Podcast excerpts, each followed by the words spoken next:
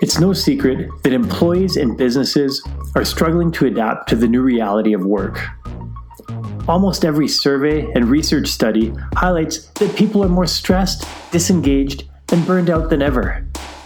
This is despite billions of dollars being spent each year on wellness, benefits, and employee engagement tools. Science and practical experience show us a clear solution, but most companies have failed to take the simple steps necessary to make that change happen. Welcome to episode 42 of the Working Well podcast, the show that explores the rapidly changing landscape of work and well being. Each episode, we dive into the hottest topics in leadership, employee well being, and the future of work. I'm your host, Tim Boris. The great news is that awareness of burnout is higher than ever but it's abundantly clear that the what I call wellness window dressing or corporate wellness washing isn't working to decrease stress or improve well-being. For now, let's peel back the layers, look at some of the sobering numbers and get a clear picture of why this is happening. We're also going to outline the simple yet overlooked actions that leaders and companies can take to virtually eliminate burnout in the workplace. First, it's helpful to align on the definition of burnout. According to the World Health Organization, burnout is a syndrome resulting from chronic workplace stress that has not been successfully managed. And it's characterized by three dimensions. First is feelings of energy depletion or exhaustion. Second is increased mental distance from your job or feelings of negativism or cynicism related to your job. The last one is reduced professional efficiency. In a state of burnout, employees feel cynical, they're detached, they have a lower sense of purpose and accomplishment. Now, while slight variations exist, this description encompasses the large majority of definitions related to corporate burnout. Depending on which studies you look at and the specific measures used, burnout rates range from 41% to 77% of employees having experienced burnout in their current role. More importantly, between 25 to 50% of employees are currently experiencing multiple burnout symptoms at work. Whether we take the top, bottom, or the average of these numbers, it's still astronomically high and a massive opportunity for businesses to address. So, what is the biggest issue with addressing burnout at work? Now, many barriers exist, but the biggest challenge I see to addressing burnout in business is that most senior leaders think they're doing a great job at addressing burnout and employee well being. Here's a great example. In a recent study, almost two thirds of workers say their health and well being decreased from last year. And this was 2021 stats while three out of four executives believed that the health of their workforce actually improved. This is a huge disconnect. And this is from a survey of 3,150 C suite executives, managers, and employees across four countries the United States, the UK, Canada, and Australia. And it was conducted by independent research firm Workplace Intelligence. This is from Deloitte Insights. You can get that at deloitte.com forward slash insights. When two thirds of employees say their well being decreased, yet three quarters of managers think it increased, that's a massive leadership blind spot. And it's directly impacting every aspect of organizational performance, including bottom line profitability. Now, perhaps this gap is re- related to leadership burnout itself. A recent Microsoft Trend Index reported that 53% of managers are burned out. This level was slightly higher than the employees on their teams. Now, we've all heard the instructions that flight attendants give to, quote, put your own oxygen mask on first. This is just as important in leadership and well being. If leaders are burnt out, they're less capable of helping their teams and therefore their organization. So, who is helping leaders? In most cases, nobody. Leaders often think stress and burnout is simply part of the job at that level. They resign themselves to the grind of work until they burn out or retire. This perpetuates the whole work sucks, but I need to make a living mindset that permeates so much of today's workforce. And it's at the heart of the opportunity available to us as a society. There's a way to have success financially, in business, and be a healthy, happy, thriving person. Sadly, Erica Ko, in an interview with Harvard Business Review, highlights that the burnout rates continue to increase despite many organizations elevating burnout to what she calls a C suite priority. It's true, companies are making a larger effort to support employees, but the current methods are largely ineffective. This is in large part to the previously mentioned mindset around wellness in business. McKinsey highlights that burnout impacts individuals across all industries and hierarchical levels in an organization. While this is true, without handling burnout, workplace culture and mindset at the C level will remain the same. Let's look a bit at what the causes of burnout are. While there's no single cause of burnout and many factors contribute to the overall impact, the most common factors in the burnout equation are excessive workload, unrealistic deadlines, long working hours, lack of support, lack of role clarity and expectations, low level of control or autonomy over your work, dysfunctional workplace dynamics, i.e., toxic workplace, and neglecting self care habits. Think about that list and think about what ones you've experienced. What ones are your team members experiencing? For most people, probably a large number of those. The fact is, so many people are burnt out and stressed out, and it's not being handled. So, what does this mean for business results? Aside from decreased productivity, lower job satisfaction, increased absenteeism, massive presenteeism, higher turnover, and lower company profits, the factors contributing to burnout simply they make work suck. At the most basic level, healthy, happy, engaged employees produce a higher quality of work over a longer period and they enjoy the process much more than those who are sick, unhealthy, stressed, and burnt out. Therefore, reducing stress and burnout while increasing health, happiness, and well being is highly profitable for companies over the long term. Of course, this means investing in the well being and performance of people over a longer time frame, beyond the next one or two quarters. This is nothing new but companies are failing to capitalize on the opportunity by relying on old, outdated methodologies or failing to follow through with consistency and integrity. What can leaders and employees do about it? As you may be starting to figure out, leadership is at the heart of reducing and ultimately preventing burnout. The first step is shifting mindset on three separate levels a leader's personal mindset around well being, the mindset of how employee well being contributes to company performance, and the mindset around the strategies and tactics needed to improve well being and change corporate culture. So let's look at the first one of those. So, step one personal well being mindset. The first step is for leaders to look in the mirror and determine whether they are healthy, happy, engaged, and fulfilled in their life and work. If the answer is no, this has to be the first area of focus. Until this improves, they will be unable to bring their best to their family, their team, and the company. This is where I began my career 30 plus years ago, and what inspired me to begin working with companies. I saw thousands of senior level leaders stressed out, burnt out, and broken down both mentally and physically from their work. The process of helping these professionals get back to thriving opened my eyes to the broken model of how companies and leaders treat their people. All right, let's look at step two corporate performance mindset. Yes, businesses exist to generate profits, and leaders are hired to drive results for the organization and shareholders. However, this can be accomplished in a number of ways.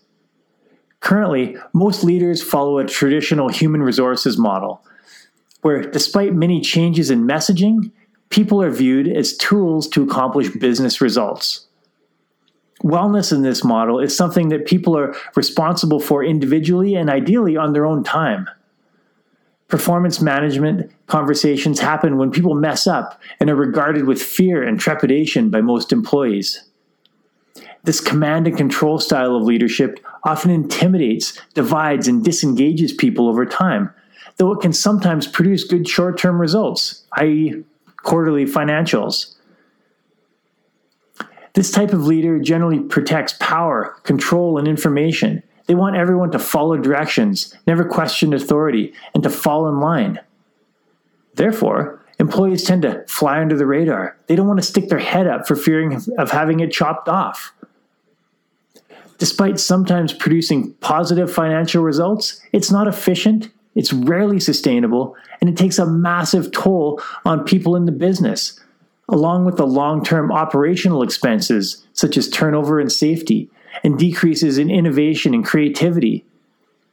In these companies, typically less is spent on research and development and staying ahead of the curve.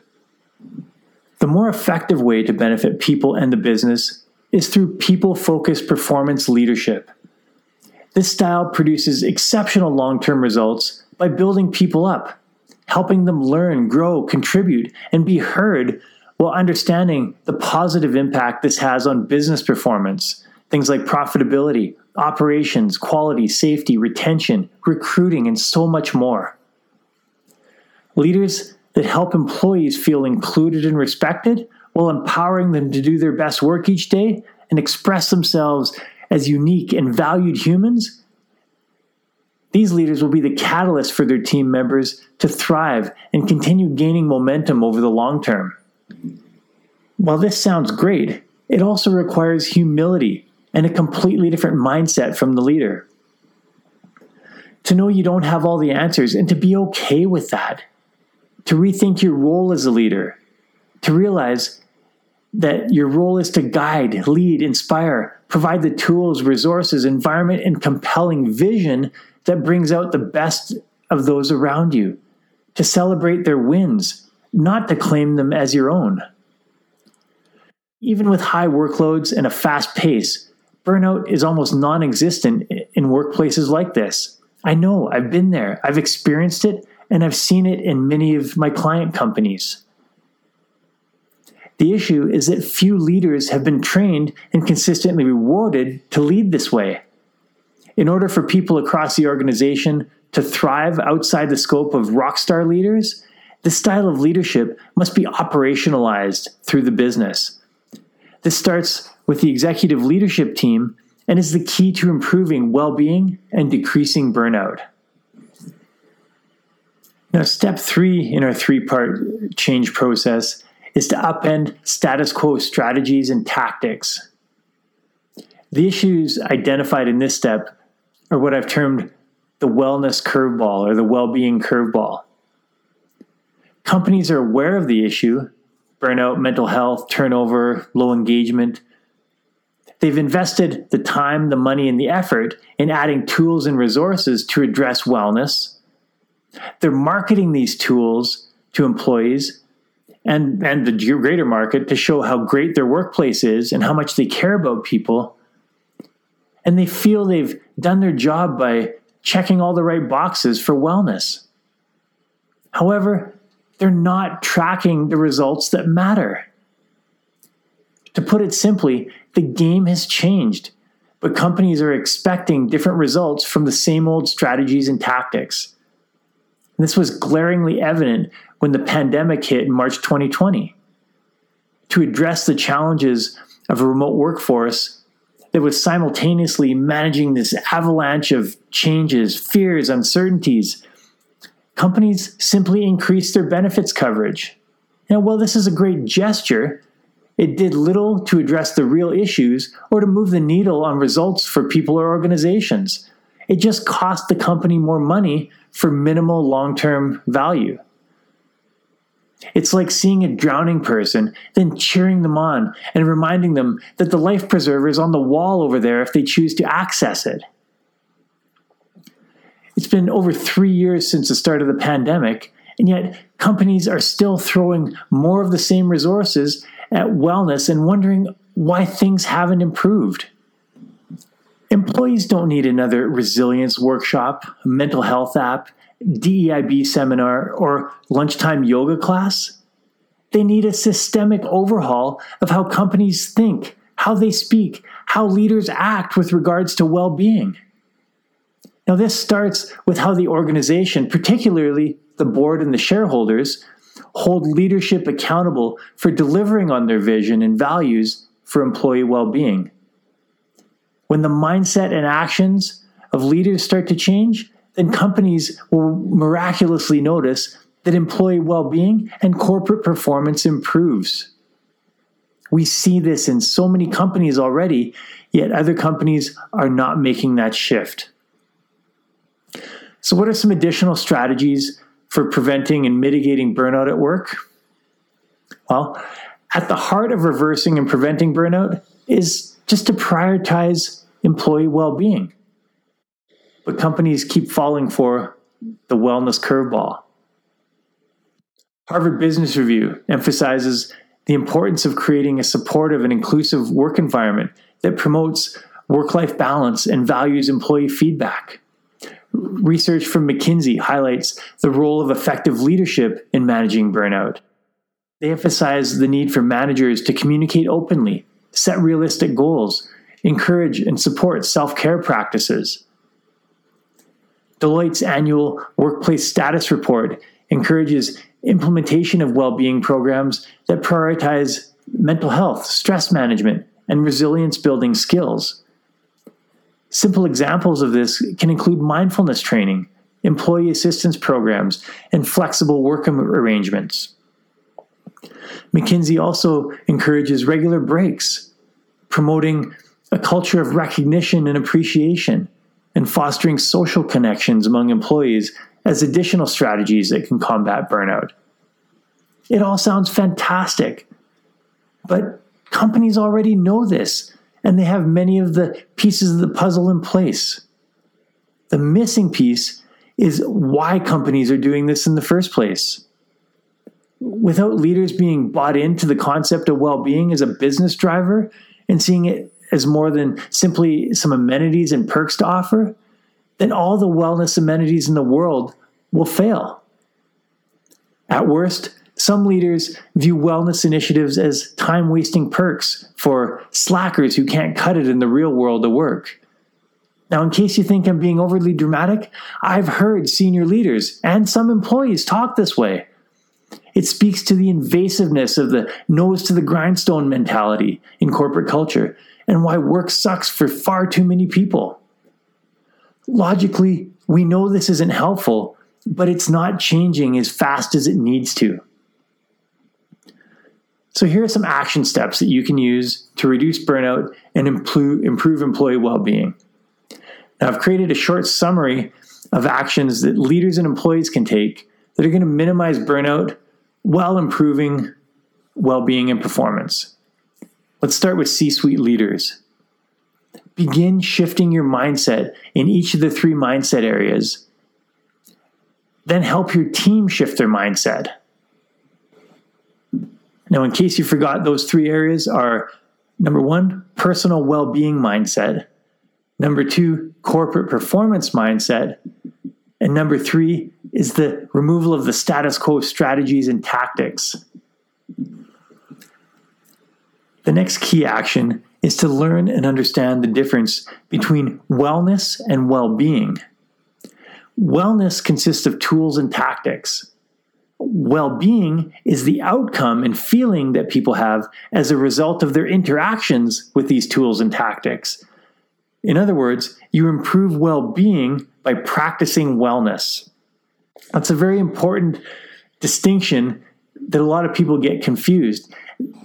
Instead of just trying to implement wellness initiatives, start to measure the outcome of improved well being. That will move the needle.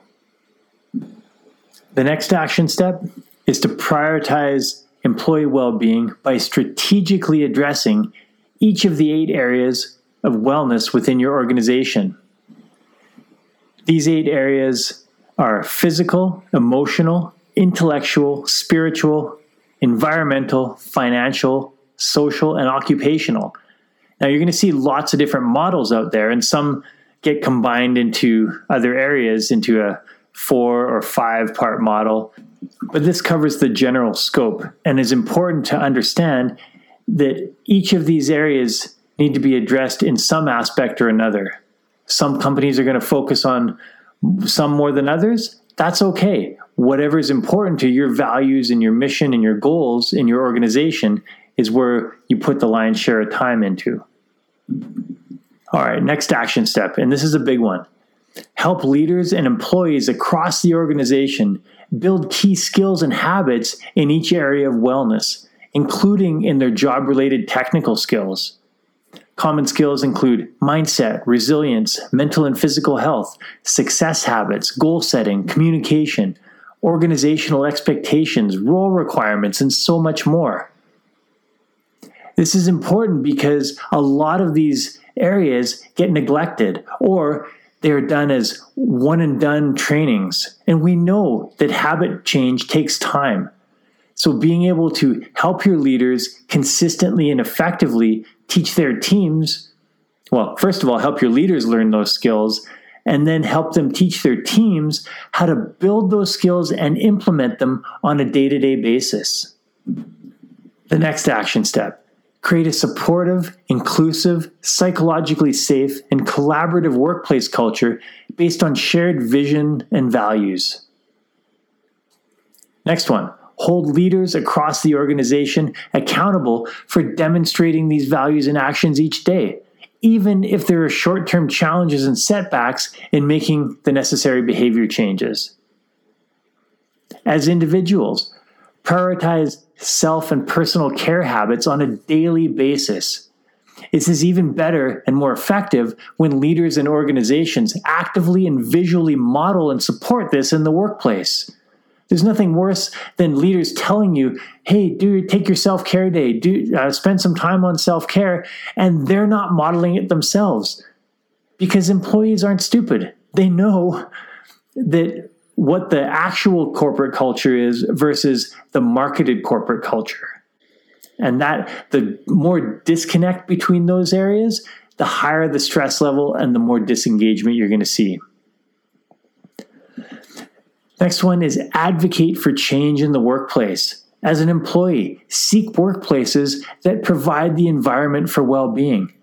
As a leader, act each day to build the well being of your team.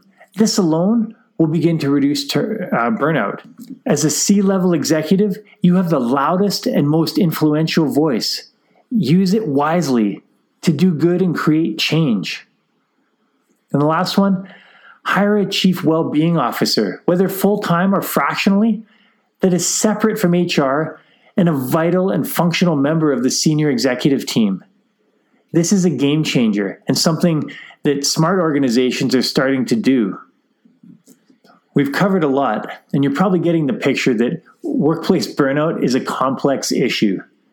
It's one that requires the focus and attention from individuals, from leaders, and from organizations and boards. We're at an important crossroads where companies can continue doing the same thing and expecting different results, or they can take a hard look in the mirror one that's needed to change the underlying organizational structures, the business systems, and the leadership strategies that lead to burnout. Deloitte, McKinsey, Harvard Business Review, and many other highly regarded organizations and research institutions have been able to back up the increasingly positive statistics with a variety of successful case studies. Each one demonstrates the tremendous value in understanding and addressing workplace burnout. But this doesn't come from more wellness initiatives. It comes from changing leadership mindset and doing the deep, hard work that's required to dismantle status quo ways of doing things, status quo corporate culture, and building a new culture based on new leadership actions, new mindset from C suite. It's been proven that by recognizing the causes and consequences of burnout and implementing targeted strategies, organizations can create healthier workplace environments, ones that promote employee well being, productivity, and retention. But it goes much further than this. Companies must change why they implement these changes, as well as how leaders think and act each day. Remember, shifting mindset is the first step. Without this, nothing else matters. That wraps up another episode of the Working Well podcast. If you enjoyed the show, please rate, review, and subscribe wherever you get your podcasts. Now, which guest would you like to see featured on the show? Message me through LinkedIn or on the contact page of timboris.com.